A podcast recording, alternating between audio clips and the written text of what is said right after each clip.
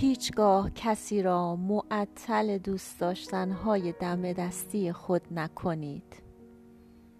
اگر فکر می کنید عاشق کسی هستید باید تا آخرین لحظه زندگیتان را با او تصور کرده باشید.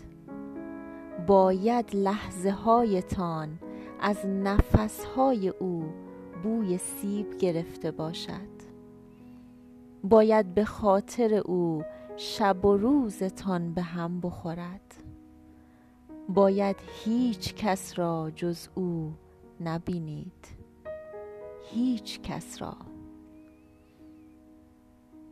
و اگر این گونه نبودید او و خودتان را معطل عشق نکنید.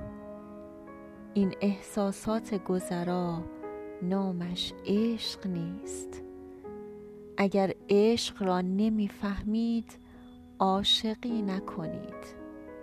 که عشق همان حسی است که با تصاحب روح می آید و با کندن جان می رود